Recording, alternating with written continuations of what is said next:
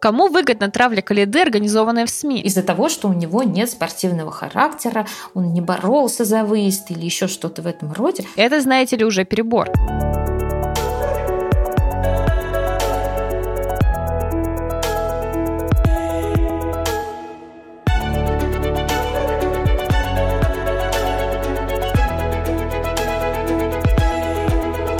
Всем привет! Это подкаст «Чистый хвост». Здесь мы обсуждаем фигурное катание, и сегодня с нами снова нет Паши. Не знаю, к лучшему это или к худшему, но с учетом того, что мы будем обсуждать сегодня, безусловно, Михаила Калиду, то, наверное, это не так плохо, что Паши сегодня с нами нет. Так вот, сегодня у нас необычный выпуск. А сегодня с вами не только я, Полина Крутихина, и не только Настя Жаворонкова, но еще наши слушатели. Привет. Да, Настя, привет. А еще с нами сегодня наши слушатели, которых мы попросили заранее отправить нам непопулярное мнение о фигурном катании. Непопулярное мнение это то, которое разделяет э, не все ваше окружение, и даже не каждый второй, а какое-то ограниченное число людей, возможно, даже только вы. А, нам прислали очень много мнений, когда мы свели это все в один Google Doc, получилось примерно 7 страниц, и это не считая еще голосовых сообщений, поэтому мы вряд ли сегодня послушаем все, но мы постарались как-то это все сгруппировать по темам, и получились некие блоки мнений на темы, которые интересуют самое большое число человек, и там будут и танцы, и пары, и женское одиночное, ну и, конечно, мужское, про которое я вам немножко уже проспойлерила.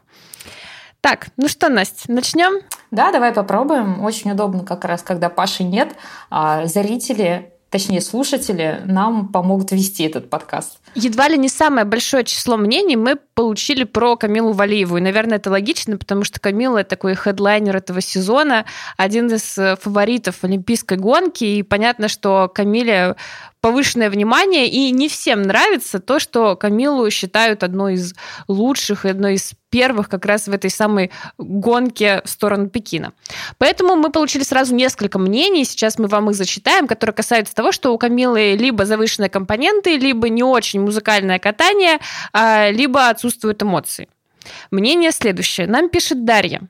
Валеева, как Загитова, катается красиво, но не эмоционально. Музыку не слышит, катается как заучила, никогда не подгоняет свои движения в акценты, в отличие от Косторной.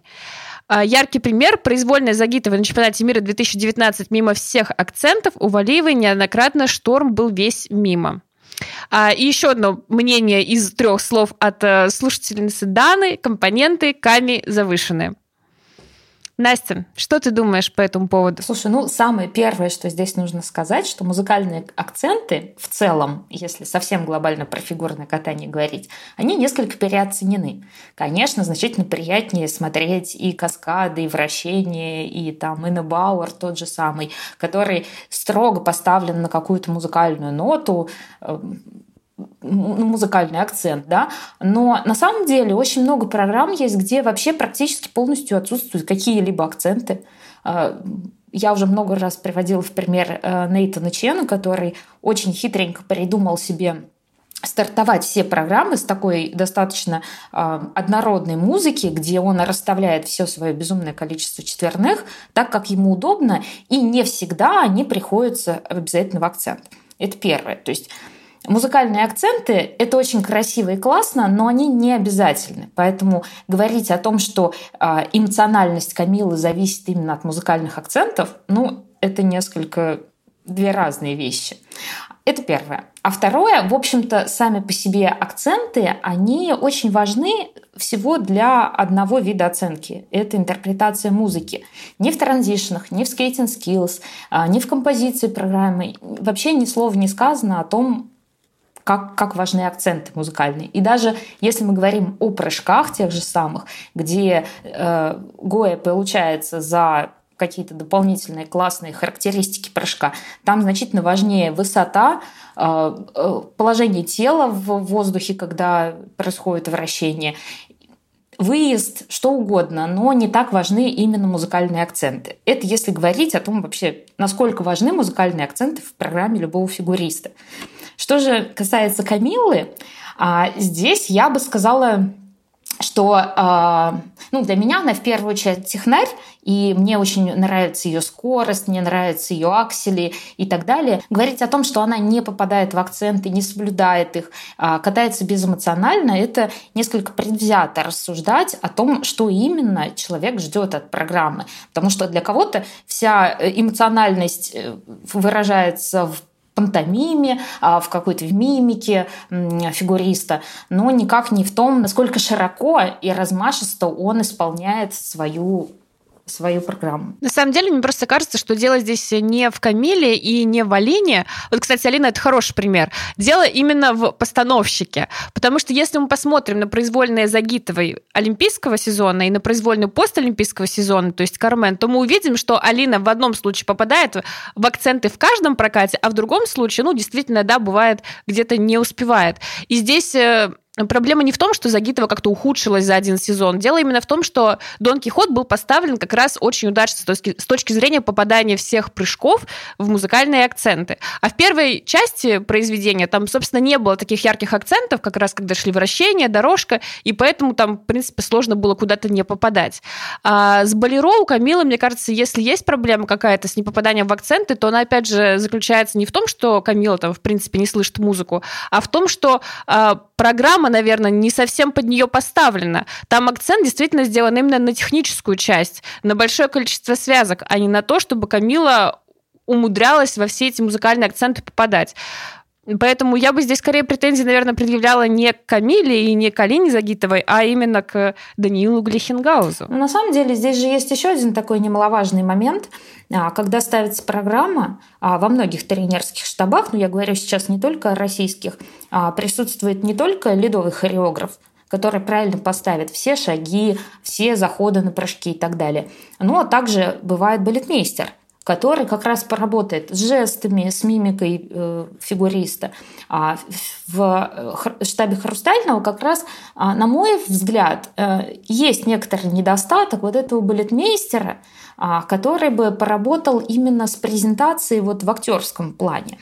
А, но здесь можно отметить такую особенность. Те программы, к которым приложила руку Терри Тутберидзе, они как раз обладают всеми этими а, знаковыми позами, жестами и какими-то вот такими проявлениями, которые любой зритель воспринимает как актерскую игру. Потому что если вспомнить у Камилы а, девочку на шаре, а, то в этой программе как раз ты настолько веришь ее интерпретации. Я не могу сказать, что там была какая-то гениальная ну, сейчас, возможно, на меня все накинутся, но я не могу сказать, что там была какая-то гениальная хореография.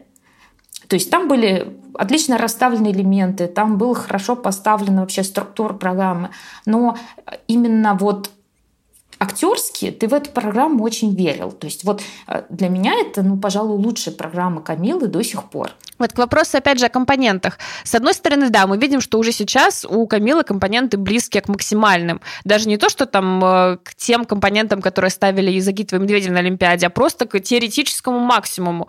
Даже если мы посмотрим на оценки азербайджанского арбитра на э, произвольные Камилы на Ростелекоме, он там ставит ей просто десятку за десяткой практически по всем критериям.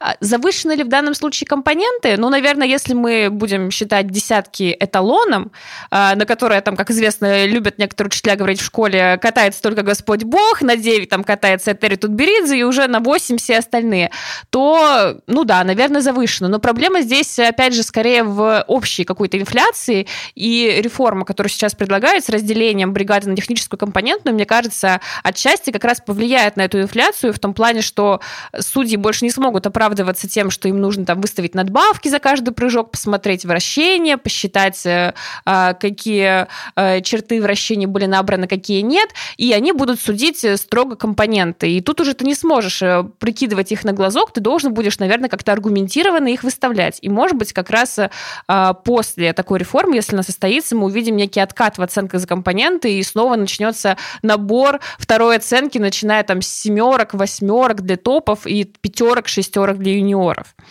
Единственное, что, конечно, есть, например, проблема, которая была в прошлом сезоне на этапе Кубка России, когда было супер лояльное судейство, и некоторые арбитры просто откровенно с нарушениями выставляли компоненты, потому что есть ограничения для э, максимума второй оценки при наличии ошибок. Как раз у Валиевой был протокол такой с нарушениями на московском этапе, э, когда семь отдельных судей поставили ей завышенные оценки э, за компоненты с прокатом с падениями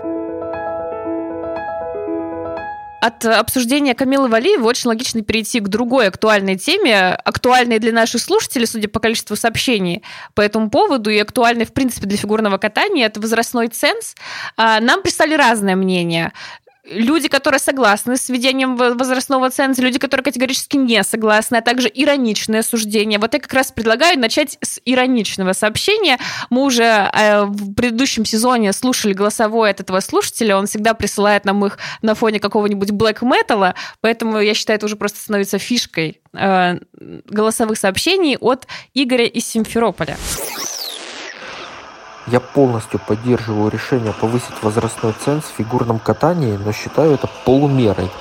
Наверное, сейчас пришло время в спорте действительно бороться за максимально равные и честные права для всех спортсменов. Поэтому хочу предложить запретить нашим фигуристкам прыгать больше одного прыжка ультрасив произвольной, бразильским футболистам играть правой ногой, а норвежским биатлонистам пользоваться лыжами. Но есть и другое мнение. Вот, например, пользовательница Мари пишет нам следующее. Сомневаюсь, что повышение возрастного ценза останется незамеченным для женского одиночного, потому что тренерский штаб Тутберидзе будет продолжать монополию, а в качественную подготовку спортсменов старше 17 без вреда здоровью они все еще не очень умеют. Ну, что тут можно сказать? Во-первых, э, конечно, возрастной ценз уже обсуждают третий год подряд – вот, потому что никак не может состояться конгресс ISU, на котором они бы это обсудили. А, но на самом деле, и очень часто это обсуждается в таком ключе, что а, это все против России, хотят задавить наших а, девушек, чтобы они перестали выигрывать, и у всех всего остального мира появился шанс. Вот э, я, когда смотрю фигурное катание уже на протяжении скольких-то лет, могу заметить такую особенность. На самом деле возрастной ценз пытаются поднимать примерно с 96 -го года э, с завидной регулярностью. Потому что э, все эти эм, этапы, которые проходило фигурное катание, они так или иначе затрагивали ситуацию, когда а, снова чемпионкой становится юная девушка, 13-летняя, 14-летняя, 15-летняя. И э, это все влияет и на то, как должен быть устроен спорт, именно фигурное катание, и то, каких спонсоров можно привлекать. А, да, в принципе, знаешь, я заметила, что м, привлечение внимание к юниоркам в фигурном катании очень сильно зависит от э, уровня его развития на текущий момент. Если мы посмотрим чемпионат России, то 10 лет назад ты мог заявиться на чемпионат, если тебе 12. Э, это мы видим как раз в случае с э, Сотниковой и Туктамышевой. Просто потому, что без них уровень чемпионата России в женском одиночном был бы настолько низок, что просто соревноваться было бы неинтересно. А потом постепенно планку начали как-то повышать, и сейчас мы уже видим, что ту же Акатьеву не хотят звать на чемпионат России, хотя формально, по идее, она могла бы там принять участие, просто потому что и так достаточно других сильных одиночниц, которые чуть старше и которые могут претендовать на участие в главных стартах. Да, ну и если вот так вот разбираться, то на самом деле мы бы и даже на мировой арене увидели многих бы спортсменок значительно раньше, чем это случилось, если бы возраст не поднимали и не было бы какой-то эм, нежелания фигурного, э, нежелание Федерации фигурного катания а относиться к юниорскому спорту в какой-то степени. То есть те же юные Ким и Мао Асада могли бы появиться в Турине на Олимпиаде, а, потому что Изначально они появились на год раньше, в 2005 году, на спортивной арене, и участвовать в Гран-при они имели право. А поехать на чемпионат мира и на Олимпиаду уже нет, потому что как раз приняли новый, э, новый возрастной ценз. И это никак не помешало им на самом деле добраться до Олимпиады 2010 года и там прекрасно разыграть подиум. А потом и до 2014 года.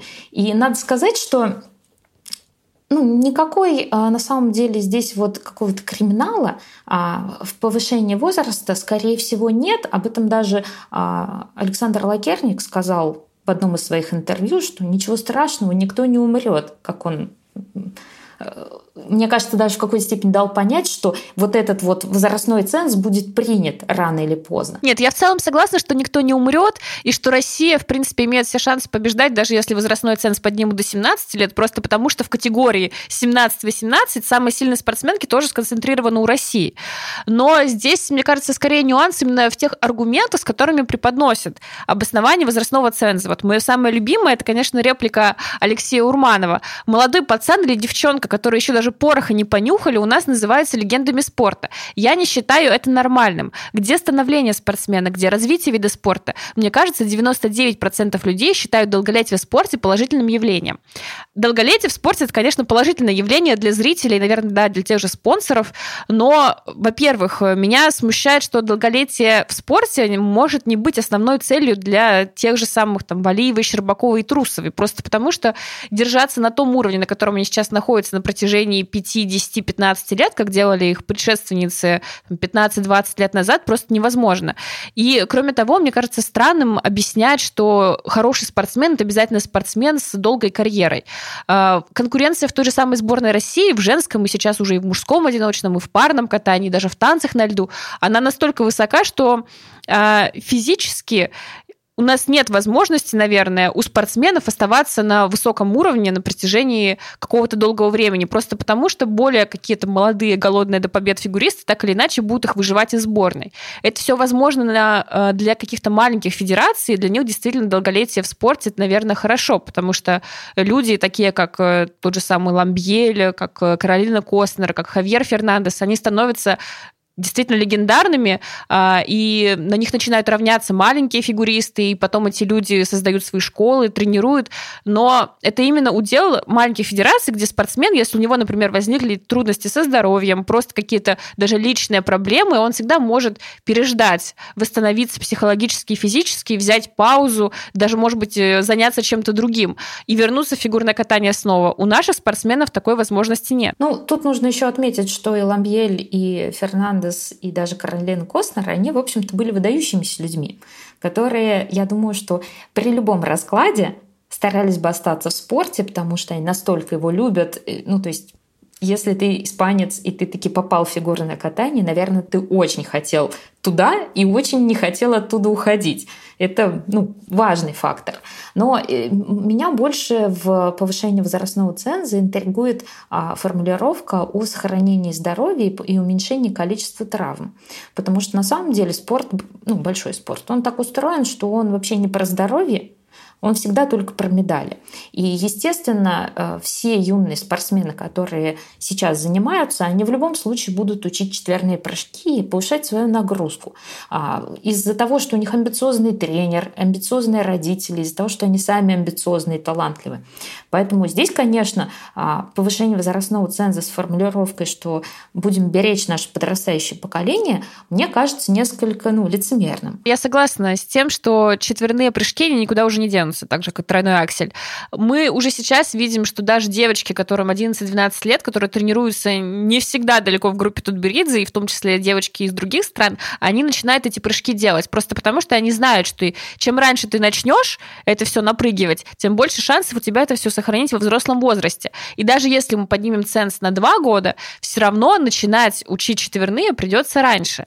А, и в этом плане я не вижу какого-то смысла в том, чтобы вводить ценз, потому что если ISU все-таки хочет каким-то образом избавиться от четверных прыжков в женском катании, неважно по какой причине, для того, чтобы увеличить конкуренцию, чтобы дать шанс маленьким федерациям, чтобы остановить э, появление какого-то большого количества травм в фигурном катании, тогда им нужно просто уменьшать э, стоимость четверных прыжков, как было сделано с четверными элементами в парном катании, и сразу все их перестали делать, потому что это просто стало невыгодно. Но другой момент, что ISU, опять же, проходил это все в мужском катании, тот самый эпизод с победой Эвана Лайсичка в Ванкувере, и все вернулось на круги своя. У меня была такая мысль о том, что введение возрастного ценза – это некоторый первый шаг к тому, чтобы разделить спорт а, на лиги. То есть вместо того, чтобы у нас был юниорские взрослые выступления, а добавить некоторые промежуточные этапы, потому что а, само по себе появление четверных прыжков в женском фигурном катании очень сильно ну, как, развивает этот спорт, делает его более зрелищным. И э, было бы странно отделить одних девочек, которые справляются с четверными, от тех, которые просто старше. И при этом ну, как бы не потерять зрительский интерес. И так как фигурное катание так часто изменяется, там постоянно вводятся новые правила, то поменяется система судейства, то добавится нов... расширится шкала GOE, а, то расширится шкала ГОЭ, то э, ведут э, дополнительные наказания за недокруты, то вот пытаются разделить теперь судейскую бригаду на две части. Вполне возможно, что изменится и вообще э, подход к тому, как делить спортсменов на взрослых и юниоров. Может быть, это вот первые такие первые шаги в эту сторону, но мы этого пока не знаем. Последнее, что скажу по этой теме, у нас есть пример из эпохи еще до четверных прыжков а, Настя Гуликова и Лена Загитова. Почему привожу именно их? Потому что Настя дала интервью насчет возрастного ценза и сказала там следующее. Я выхожу в последней разминке, смотрю списки, вижу 2006, 2007, 2002 и снова 2007 годы рождения. 2002 это год рождения Насти Гуликовой. Чувствуешь себя где-то не там, э, не своей тарелке. Эти фигуристки маленькие, им все легче дается. А Настя ровесница Лены Загитовой, она младше ее на три с половиной месяца. И если мы посмотрим на их очные встречи, то увидим, что на первенстве России 2017 года, так вот, э, на нем Гуликова получила на 34,82 балла меньше, чем Загитова. И она проиграла тогда не только Алине, а ну еще и и Стася Константинова, и Полине Цурской. Всем этим девочкам было либо столько же, сколько Насти Губановой, либо они были чуть старше. Никто четверных прыжков там не исполнял. То есть, опять же, мы всегда понимаем, что в спорте есть девочки и мальчики более техничные, э, более артистичные и, соответственно, менее техничные, менее артистичные и даже элементарно более высокие, которым тяжелее даются те же самые прыжки. Понятно, что Игнатову сложнее будет прыгать четверной, чем Михаилу Калиде, просто с точки зрения того, какой вес ему нужно поднять в воздух. Ему нужно затратить больше усилий, и это не может не сказываться на той же самой выносливости. Еще хорошим примером того, что возрастной ценз не решит а, проблему того, что юные 15-летние девушки всех выигрывают, может э, служить Олимпийские игры юношеские, которые проходили в Лозанне. А там Удивительным образом собрались все 15-летние девушки. Одновременно выступали и чемпионки, и вице-чемпионки Италии, Франции, Венгрии, Эстонии, Южной Кореи, Азербайджана. И всем им было по 15 лет плюс-минус. Но там не было и близко так такого уровня, как показывали а, наши девушки Трусова и Щербакова, например в том же возрасте, просто они на эти Олимпийские игры юношеские не поехали. То есть таким образом мы прям, если посмотрим на результаты, там 16 участниц, 16 падений и э, ни одного четверного прыжка. Почему это происходит? Просто не все 15-летние действительно обладают тем уровнем а, техники или таланта, которым обладают другие 15-летние, и сравнивать иногда просто, ну, как небо и земля выглядит. А еще одно интересное мнение нам прислала твоя тезка Анастасия. А в конвейерности текучки в женском одиночном катании есть плюсы в том, насколько многих спортсменов мы видим даже в рамках одного цикла с учетом ограничения на три квоты. Посмотрите на те же танцы. Там в юниорах до последнего живут просто по причине «а куда ты?» В очередь, как говорил один молодой человек. Ну, тут э, можно только одно возразить. А, все прекрасно, когда ты можешь посмотреть на всех, а, это когда они есть. Во многих странах, конечно же, мы не посмотрим много-много девушек, а, потому что их просто нет. И а, Российская Федерация в этом отношении, можно сказать, один из уникумов. Ну, то есть еще мы можем посмотреть японских девушек, американских уже меньше, там прям уже выбирать надо. В других странах мы на протяжении одного цикла также прекрасно посмотрим всех их спортсменок, обычно одну, двух, трех и все.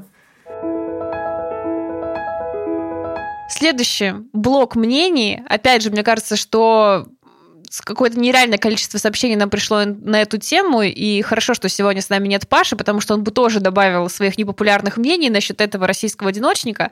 Нам прислали очень много огромных просто мнений эмоциональных относительно Михаила Калиды.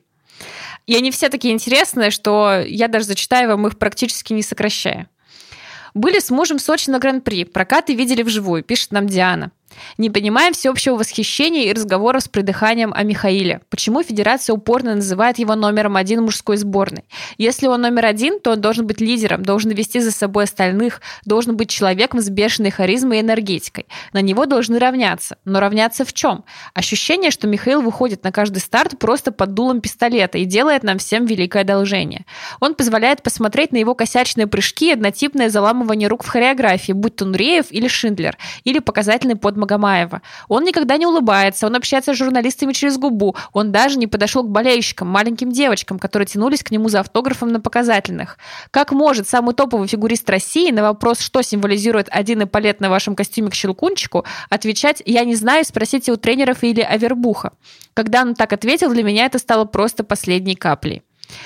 Вы можете представить себе Ханю или Уна или Брауна, которые на вопрос, что означает деталь костюма, ответят, что они не знают. Спросите тренера. Надоела эта идеализация несуществующего гения. Пока федерация и все журналисты будут трубить об эфемерной гениальности Калиды, не видя больше никого вокруг, никакого мужского фигурного катания в нашей стране не будет. Настя, как ты считаешь, будет ли фигурное катание в нашей стране, пока в ней есть Михаил Калида? А куда же оно денется? Фигурное катание – спорт номер один у нас. И с этим, я думаю, согласится даже Паша. А, мне кажется, основной нюанс заключается в том, что при всем при том, что, может быть, у Михаила эфемерная гениальность, которая существует только в глазах нас, Федерации, и отдельных судей, он все равно оставался единственным одиночником, который отобрался в финал Гран-при. Он все равно остается самым титулованным одиночником в российской сборной. И получается, что действительно у нас нет никакого одиночника лучше, чем Михаил Калида. Со всеми его минусами, недостатками и странными ответами журналистам. Я согласна с тем, что было бы дико представить Ханю, который для своего семьи несколько раз переделывал музыку, просил там что-то добавить, что-то э, убрать, исходя из прыжков, исходя из канвы программы. Сложно представить, что Ханю бы сказал, что он не, не знает, что значит его программа и что значит его костюм. Он явно намного больше вовлечен в постановке, чем Каледа. И, понятно, трудно представить Брауна, который будет общаться с журналистами в формате «отстаньте от меня, я женат», не потому что он не женат, а потому потому что он э, действительно воспринимает фигурное катание не только как свою работу, но и как творчество. И он явно понимает все свои программы, понимает, откуда здесь такое движение, откуда здесь такой костюм. И они катают оба список Шиндлера. Я не могу сказать, что мне принципиально больше нравится программа Брауна, чем программа Калиды. Мне вообще кажется, обе эти постановки ну, не самыми лучшими, наверное, на эту тему. Но, безусловно, если бы мы поговорили с Брауном о Шиндлере, то он бы явно рассказал свою историю. Он уже неоднократно говорил, что он лично воспринимает этот сюжет, что он сам как еврей понимает прекрасно, о чем он катает.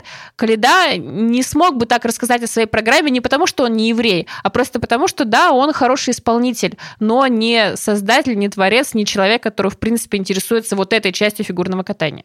А, мы говорили об этом уже в прошлый раз, потому что между журналистом или фанатом и э, выступающим спортсменам есть большая серьезная разница. Для фигуриста здесь и сейчас решается очень много. Он пришел выступить на медаль, э, чтобы получить баллы, и на него давит очень много всего одновременно. И ожидания федерации, и собственные ожидания от себя, и э, боязнь, возможно, или там некомфорт подвести тренера.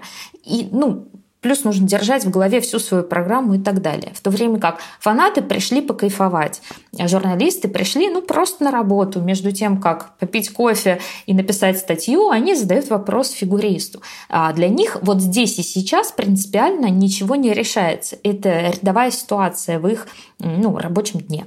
А, поэтому ну, здесь как бы сильно много а, наваливать на фигуриста, мол, ты еще обязан с нами прям общаться душа в душу, конечно, это ну, чересчур. Вообще, когда мне впервые понравилось катание Михаила Калиды, он как раз был скорее такой рубаха-парень, который действительно шутил в интервью и, в принципе, был супер веселым, открытым и общительным, потому что это было еще до Пхенчхана.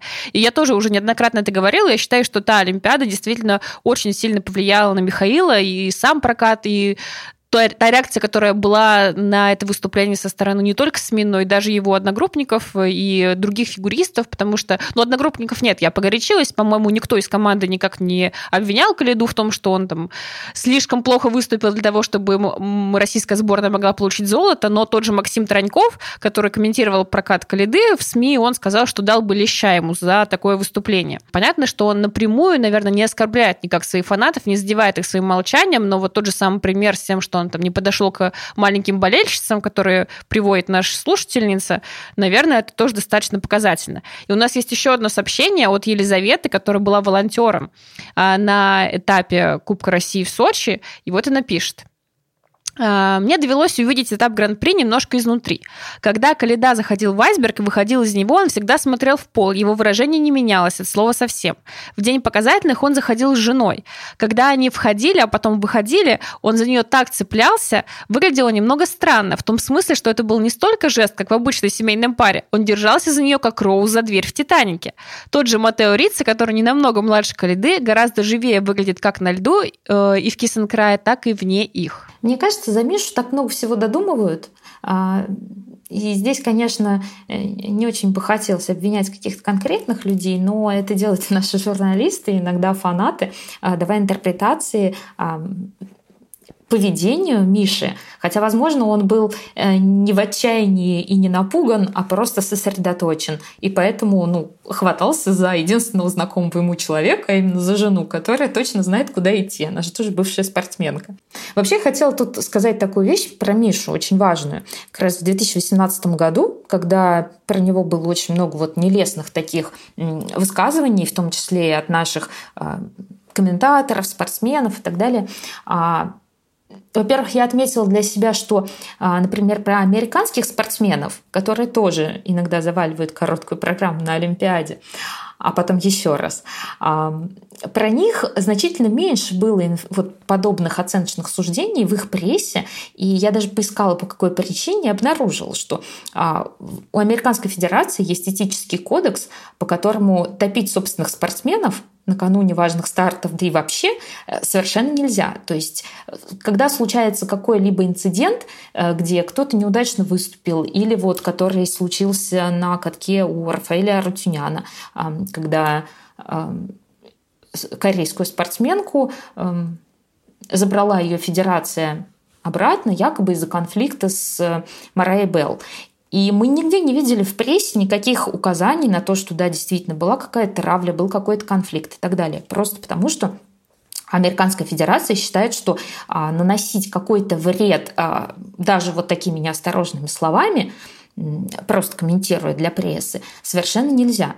И вот э, у нас как-то в СМИ вот эта информация ну, она циркулирует и может наносить вред, но никто об этом даже не задумывается, о том, как это отражается на психологических особенностях спортсмена и как это потом в дальнейшем мешает ему выступать. Возможно, вот Миша перестал шутить, и теперь мы не услышим таких великолепных э, перлов из его уст, как первенство в докачке и так далее. Ну вот у нас есть сообщение как раз на эту тему от э, Лоло. Кому выгодна травля Калиды, организованная в СМИ? За последнее время в его адрес гневно не высказался только ленивый. Последняя из мерзких цитат. «Плохие дни бывают у многих, но у Михаила из них состоится карьера». Это, знаете ли, уже перебор. Да, сейчас у Миши период нестабильности, но ни один представитель так называемых профи-журналистов не заметил, что Калида на двух этапах Гран-при в произвольной прыгал с альхов с двух совершенно разных заходов. А это значит, что срывы были технически обоснованы и, скорее всего, неизбежны, о чем Миша, конечно, не мог сказать в интервью, ибо все равно не поймут. Сама как думаешь, травит нашу Мишу? Мне вообще не очень нравится слово «травля» в том плане, что его стало очень много в фигурном катании. Мне кажется, что если делать какую-то выборку самых часто употребляемых слов в комментариях, то это будет «травля» и «ФК Бомонт». Именно вот так вот, через дефис. А, я не думаю, что Калиду травит, и уж тем более, что его травят организованно. А, хотя Евгения Медведева же недавно дала интервью, где заявила, что в комментариях на спорте определенные люди э, наезжают, скажем так, на определенных людей, но я не думаю, что это случай Михаила Калиды, что на него кто-то наезжает специально, просто скорее надо отделять, наверное, действительно какие-то слишком яркие, громкие и неудачные заголовки от э, анализа тех выступлений, которые есть у Калиды. У него действительно сейчас, наверное, период нестабильности, которого не было в прошлом сезоне, но у Калиды периодов нестабильности за последние ну, лет пять точно было довольно много. И невозможно в каждый такой период просто молчать, потому что Миша это не покойник, о либо хорошо, либо ничего. Миша это живой фигурист, спортсмен, который так или иначе выступает действительно для зрителя, а не только для самого себя на первенстве водокачки. Ну, ты знаешь, у нас очень часто ищут проблемы, ну, те же самые журналисты, очень часто ищут проблему технического срыва в психологии. А, то есть, например, самое распространенное мнение про Михаила Калиду о том, что якобы он совершает бабочки из-за того, что у него нет спортивного характера, он не боролся за выезд или еще что-то в этом роде.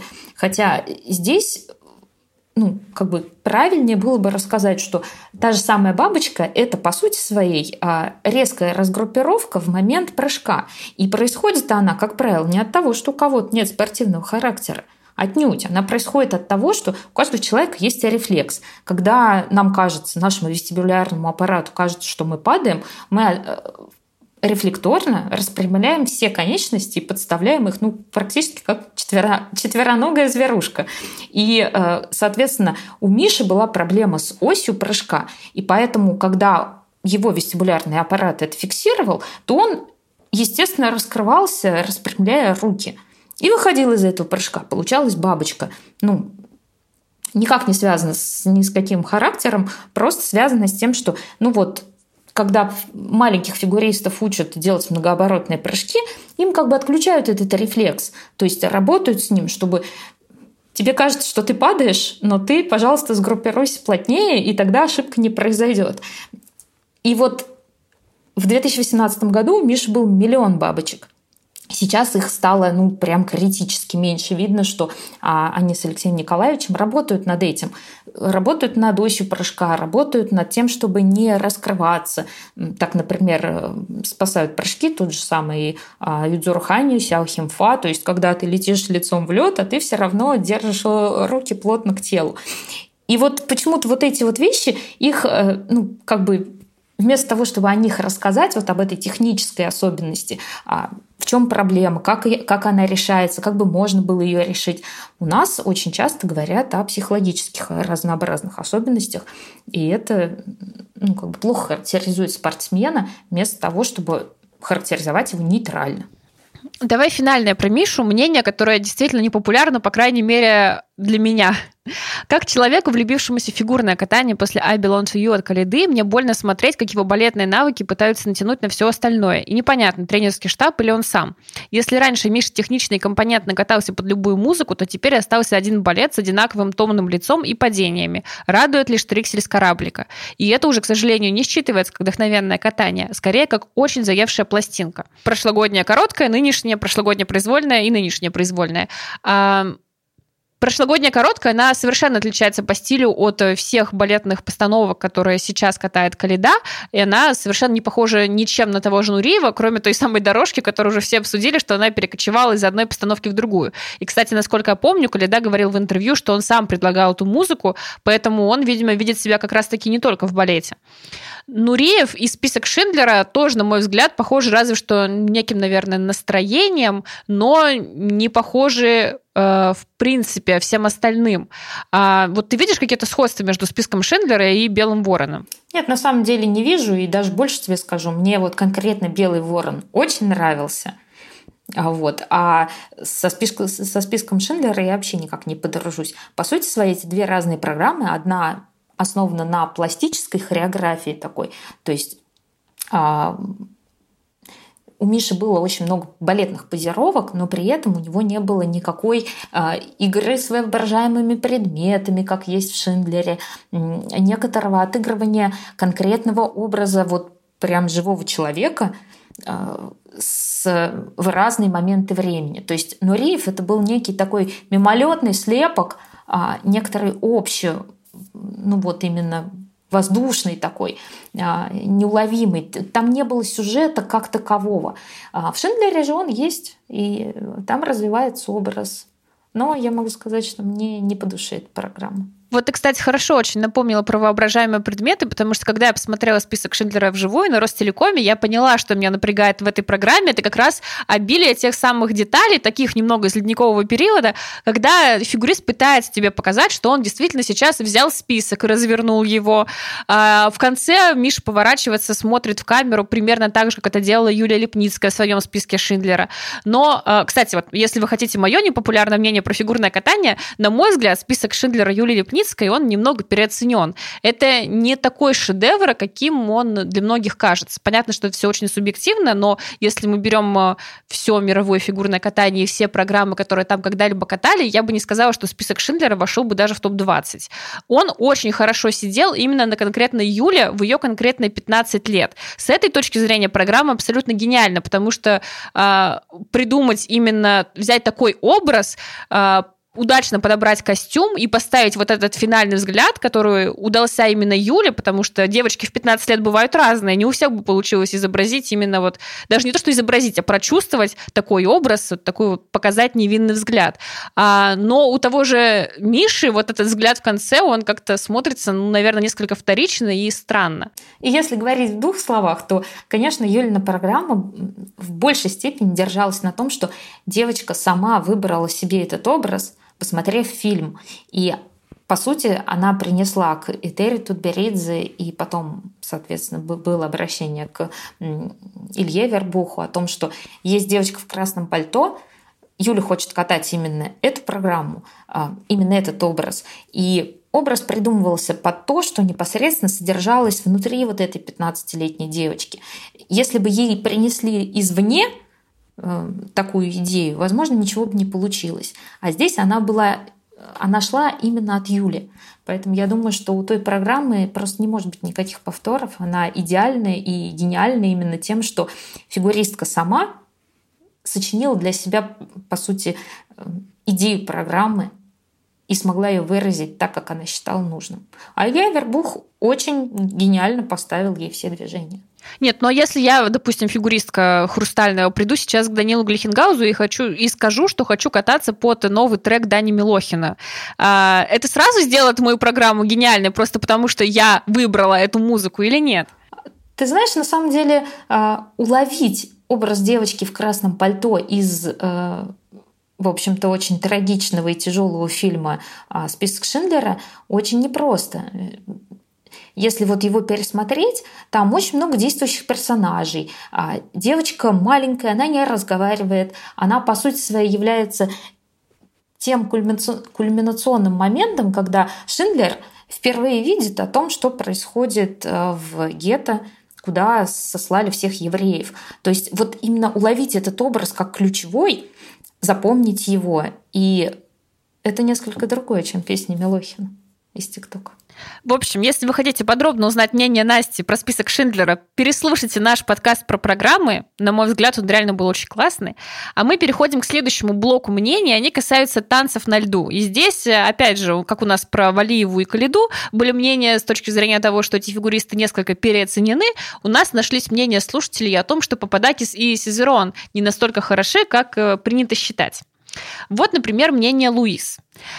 После Тессы и Скотта я всегда болела за Габи с Гийомом, но я думаю, что обязательно элементы э, более хорошо получаются у Вики с Никитой. Вообще заметила, что все пары Монреаля, может, за исключением Хаббелл Донохью, катаются не в близких позициях, а это всегда оценивалось в танцах. И сразу вдогонку мнение Даны.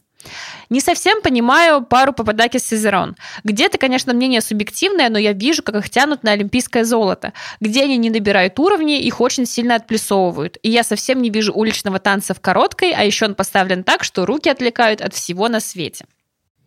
Тянут ли Габриэлу и Гийома на олимпийское золото? А куда же деваться-то? Если не они, то кто? Ну, на самом деле, здесь, если по-серьезному отвечать, то близкие позиции в обязательных элементах это, вероятно, имелся в виду паттерн а, в, кор... Э, в ритм танца. И здесь а, я бы на самом деле согласилась с тем, что у жулинской группы действительно очень хорошо обычно выглядит паттерн. То есть вот конкретно Александр Вячеславович умеет научить правильно и технично исполнять паттерн, какой бы он ни был назначен. Вот. Но говорить о том, что а, значит, те же Синицын и Коцалапов исполняют его очень близко друг к другу, в то время как в Монреальской школе с этим не справляются, мне кажется несколько ну, однобоко. Потому что а, близость исполнения паттерна — это не самая главная его ключевая черта. То есть, э, когда э, спортсмены исполняют паттерн, у них есть некоторый рисунок на льду а для партнера и партнерши, которые они обязаны проехать, а, соблюдая те ребра, которые там обозначены на каждом шаге. То есть прописано все от и до. В первом шаге у партнерши такое ребро, во втором такое, в третьем такое. И так все-все-все шаги. И поэтому насколько близки партнеры вот в момент исполнения вот этого рисунка, а, это важно, но не является ключевым параметром, потому что все-таки ключевой параметр это кейпоинты, то есть ключевые точки, что партнерши и партнер на таких-то конкретных шагах должны находиться, на таких-то ребрах, исполнять поворот так-то и так далее. То есть если они где-то до этого ошиблись и в нужный шаг приехали не на том ребре, вот это будет очень важно для оценивания того же самого паттерна, а никак не то, эм, есть ли между ними на 3, 5 или 10 сантиметров больше, чем у другой пары. А я согласна с тем, что Вика и Никита достаточно техничная пара, по крайней мере, в части исполнения действительно того же паттерна, но это малая часть ритм танца и вообще отсутствующая в произвольном танце часть.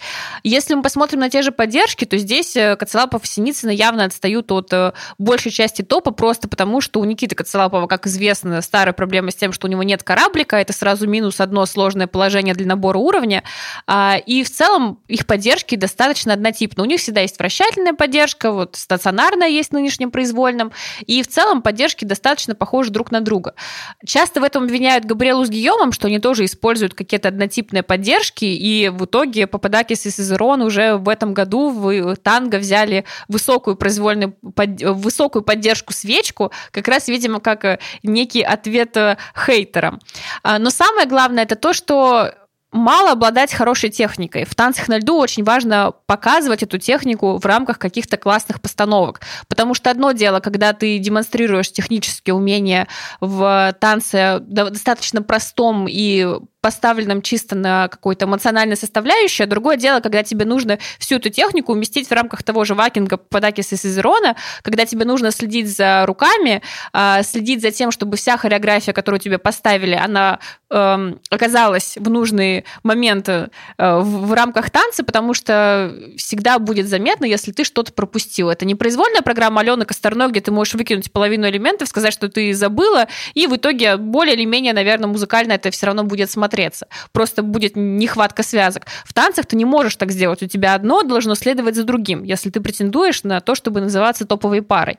И вот как раз э, наш э, слушатель, слушательница говорит о том, что ее отвлекают руки Пападакис и Сезерона в вакинге. Мне, наоборот, кажется, что это самое большое украшение этого танца, потому что если подумать, насколько сложно в тех же самых твизлах держать все эти руки, делать все синхронно и э, следить за тем, чтобы ноги у тебя крутили твизлы, а они просто оставались на месте, месте и не прокручивали тройки, и при этом руки у тебя одновременно с партнером исполняли какие-то нетипичные для обычного человека движения, это какой-то высший уровень мастерства. А насчет рук, это вообще особенный момент. А, собственно, сам вакинг, он представляет собой танец руками.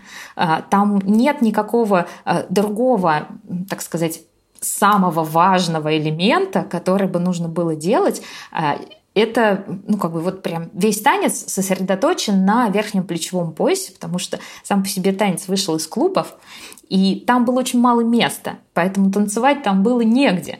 Поэтому танцевали в большей степени верхней частью тела. Сейчас, конечно, Вайкинг стал набирать новую популярность, у него пошла новая волна из-за того, что в ТикТоке э, под влиянием разнообразных челленджей а, в вертикальном кадре очень мало места тоже, где потанцевать, поэтому вакинг возродился.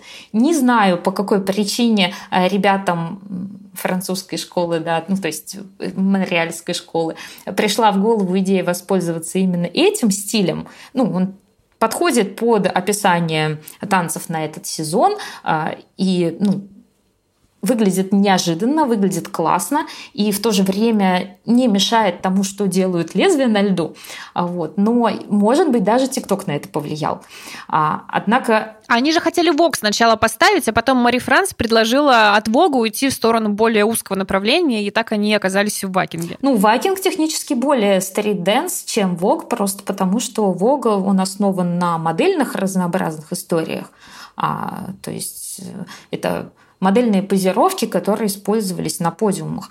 А вакинг – это прям совсем-совсем клубный танец, совсем уличный, там, возможно, и батлы, и все на свете. А в свое время Гвендаль Пейзера, это олимпийский чемпион 2002 года по танцам, он э, насчет твизлов вот какую вещь сказал. А, не могу сказать вам, смог бы я сделать визл, держась одной рукой за левую пятку, а второй за правый ух. Это действительно очень хорошо отражает сложность исполнения твизлов, хотя, казалось бы, это самый такой визуально простой элемент в танцах на льду а, потому что вот вращаясь с продвижением, тебе проще сгруппироваться.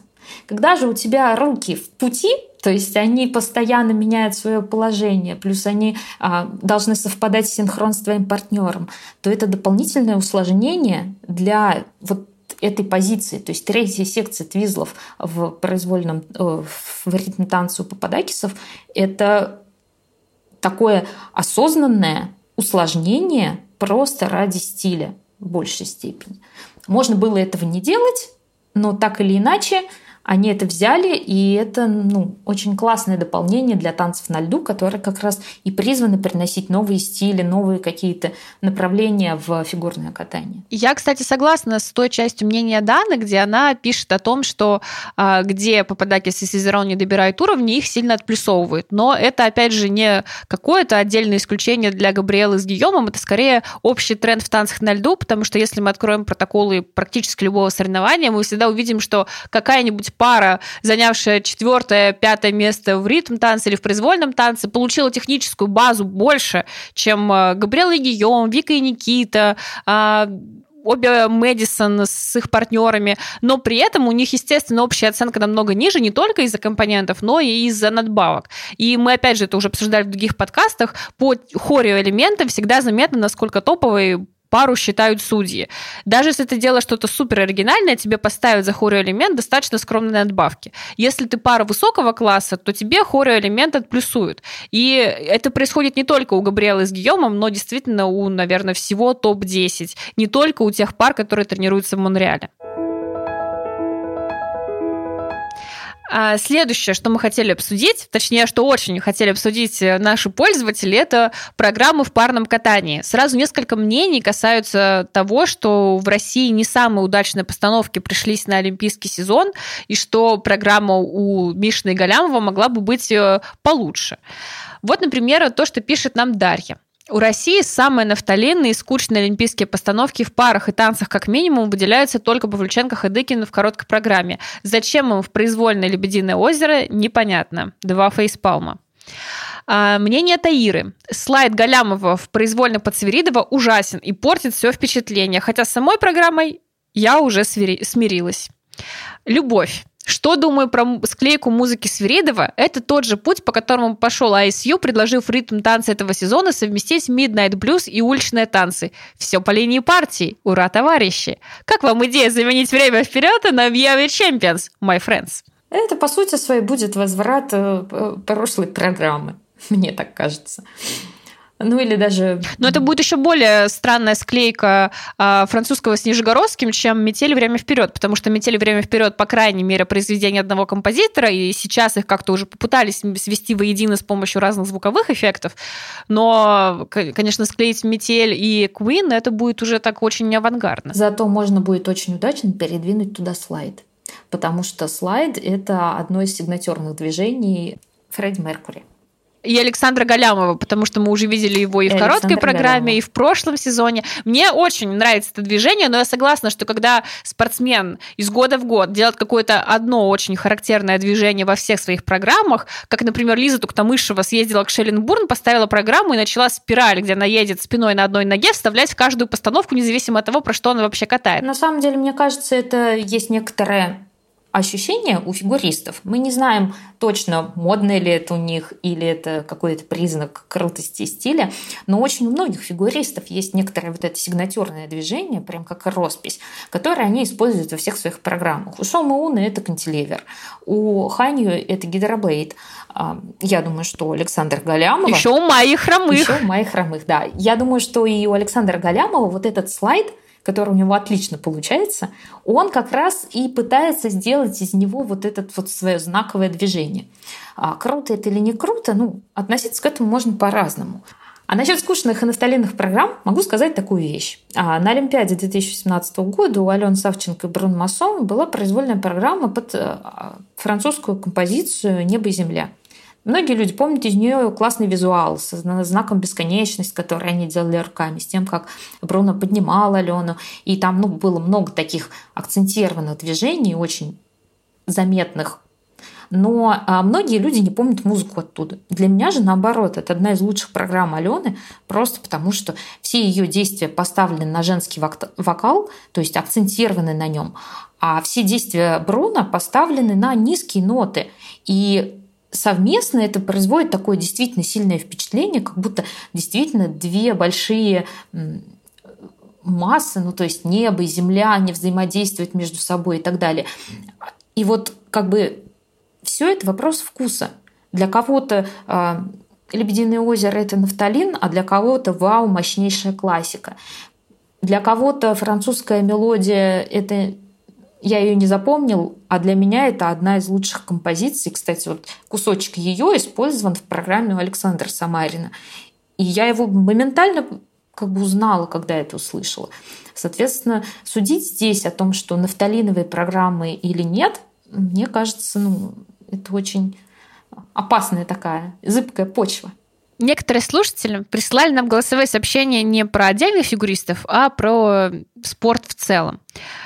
Предлагаем послушать голосовое сообщение от Виталины, а, которая считает, что Тарасова это очень хороший комментатор фигурного катания, и всегда лучше найти трансляцию именно с ней. А вот Тед Бартон, которого очень часто хвалят фанаты фигурного катания, комментатор менее выразительный.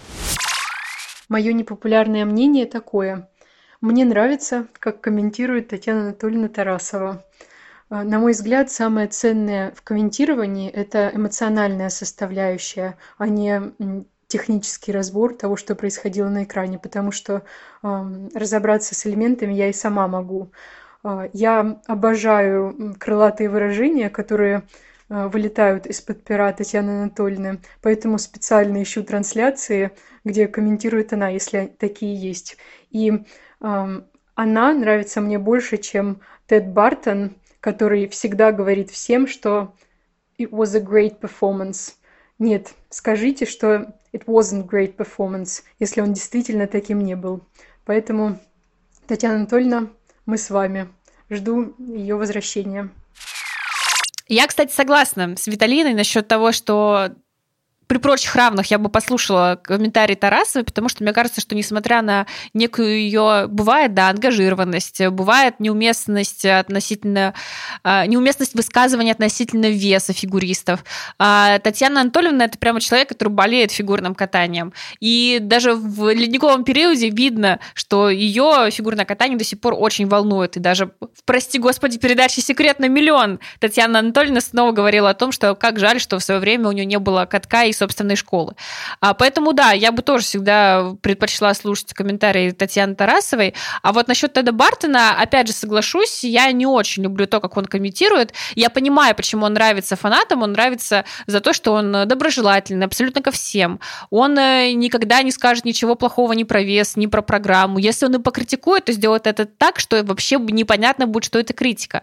Но, на мой взгляд, просто его комментарии иногда настолько а, водянисты, настолько а, однообразные в своих эпитетах, э, максимально положительных по отношению ко всем спортсменам, что ты просто немного от этого устаешь. А я тут вклинюсь и скажу, что самый лучший комментатор, с которым я сталкивалась, Максим это Троньков? Крутихина. А, я. Но я не комментирую по телевизору. Да, это эксклюзивное предложение. Для этого нужно оказаться с Полиной рядом на трибуне. А, но если говорить о том, а, чье комментирование мне нравится больше, меня всегда в большей степени волнуют а, технические моменты, особенности какие-то, которые связаны вот прям с исполнением элементов, с ребром, еще с чем-то. К сожалению, такого комментатора для себя я еще не нашла на, ни на нашем телевидении, ни э, в зарубежных трансляциях. У нас есть мнение от Анастасии как раз относительно трансляций. А, я всю жизнь мечтаю, чтобы комментаторы озвучивали во время проката названия элементов, притом не после, а до выполнения их фигуристами. Например, комментатор объявляет «дорожка шагов», и через секунду она начинается. Или «тройной луц», и тут его прыгают. На самом деле, это, наверное, прикольно с точки зрения того, что ты можешь э, очень быстро выучить, чем один прыжок отличается от другого, потому что ты готовишься так. Вот сейчас тройной луц, я должен проконтролировать, на каком ребре фигурист э, заходит на этот прыжок. А, но это технически нереализуемо, просто потому что если мы говорим о прыжках, то запланированный контент, который часто публикуют на сайтах перед соревнованиями, он часто не имеет ничего общего с реальностью, потому что его либо берут с э, заявок на предыдущие турниры, либо просто составляют от балды, и мы часто видим, что в этом запланированном контенте могут быть и повторы прыжков, и четыре каскада. Как-то помню, в техническом наборе одной голландской фигуристки просто были собраны все прыжки, которые она исполняет, э, без какой-то попытки увязать это все в один стройный контент. А, поэтому здесь э, комментатору, конечно, будет сложно заранее предугадать, что именно будет делать спортсмен, если с прыжком это реально хотя бы от, посмотрев на заход, и то, опять же, фигурист же может, например, переделать каскад, перецепить э, там, не знаю, тройной тулуп э, к другому тройному луцу, э, если это не получилось сделать с первым э, прыжком. И тут комментатор не всегда может угадать, к какому именно прыжку спортсмен будет перецеплять свой там тройной тулуп, тройной ридбергер и так далее. А с дорожками еще сложнее, потому что здесь нужно, получается, идеально знать программу и понимать, в какой момент начнется эта самая дорожка. И если для топовых спортсменов это, наверное, реально, потому что ты их видишь часто, и ты в какой-то момент уже запоминаешь, что после чего идет. А дорожка все-таки всегда занимает определенное место, ее невозможно прицепить в какую-то а, другую часть программы, то, конечно, помнить, где находится дорожка или вращение в программах абсолютно всех спортсменов, это мало реально. Ну, либо нам нужно дожить до того момента, когда будет э, и судейство, и комментаторство реализовано через нейросети или какие бы то ни было другие технические способности. И там, собственно говоря, возможно такая мифическая вероятность, что нейросеть будет подставлять, видя по заходу, анализируя предыдущие выступления и, возможно, заявленный контент.